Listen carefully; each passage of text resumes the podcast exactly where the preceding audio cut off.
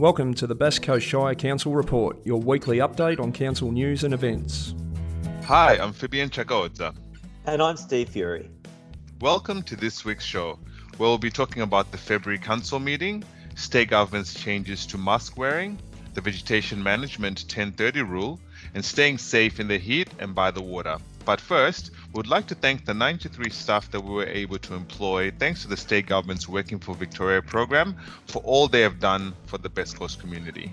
Yeah, that's right, Vivian. The Working for Victoria program has not only greatly benefited us and the Bass Coast community, but also the incredibly talented people that we were able to employ. Thanks to this state government funded initiative, the program has so far enabled us to do many things, including having additional cleaning staff to regularly clean and disinfect playgrounds and other high touch areas like handrails and street furniture, keeping the community safe. Planted over 27,000 Indigenous plants in the Bass Hills to revegetate an entire bare hillside. We've also had GIS mapping done at the Wonthaggi Cemetery and begun a master plan for the Dinosaur Trail, which will be a really important tourism project for our region, and having a dedicated officer to look after our local law review. That's right, Steve. The Working for Victoria program also enabled us to have maintenance staff to re energize our public spaces with facelifts of street furniture and playgrounds. They provided guidance and support to the local businesses and tourism associations with response and recovery planning, gave support to our local community sporting clubs to navigate grants, recovery, and reinvigoration of sport, provided support for community houses and help with recruitment of volunteers to strengthen their services, and also ran responsible pet ownership education. Thanks, Vivian. The state government has reintroduced mandatory wearing of masks in all indoor public spaces unless you are eating or drinking. The number of people you can have visit your house has also been reduced to 15. Now, if you feel unwell with any cold or flu like symptoms, however mild, please get tested.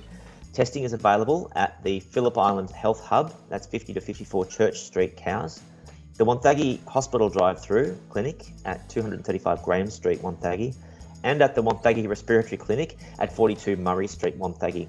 Now, for more information and updates on these local testing facilities, please visit Bass Coast Health's website at covidbasscoasthealth.org.au forward slash COVID 19 updates. And as always, for up to date information on the pandemic itself, head to coronavirus.vic.gov.au. Thanks, Steve. Our first council meeting for 2021 and the first meeting with our newly elected councillors will be held on Wednesday, the 17th of February. We are continuing to hold our meetings virtually, which is expected to continue until April this year. If you'd like to join in, the YouTube livestream link will be available from our website at basscoast.vic.gov.au forward slash 2021 meetings. When the sun is out, the beach might be on top of your to do list, but it's important to be aware of the dangers to keep ourselves and those around us safe. Here are some things to remember before you hit the water. Make sure you are prepared by planning your day and learning about the risks. Take five to think and think before you swim. Read safety signs to familiarize yourself with any potential hazards and swim between the flags wherever possible. Yeah, that's right, Vivian. Uh, you should also never swim alone. Never take your eyes off children around the water. If you're out on the boat or rock fishing, always wear a life jacket. And if you're unfamiliar with the local conditions, seek advice from a lifeguard. Rip currents are one of the most common hazards on our beaches, and on average, rip currents cause 21 drowning deaths in Australia each year.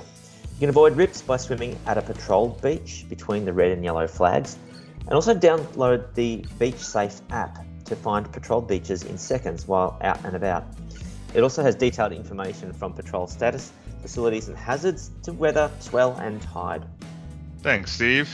Under the new changes to vegetation management announced by the state government to protect our natural environment, permits are now required for the removal of trees or vegetation from properties that are not located in a declared bushfire prone area.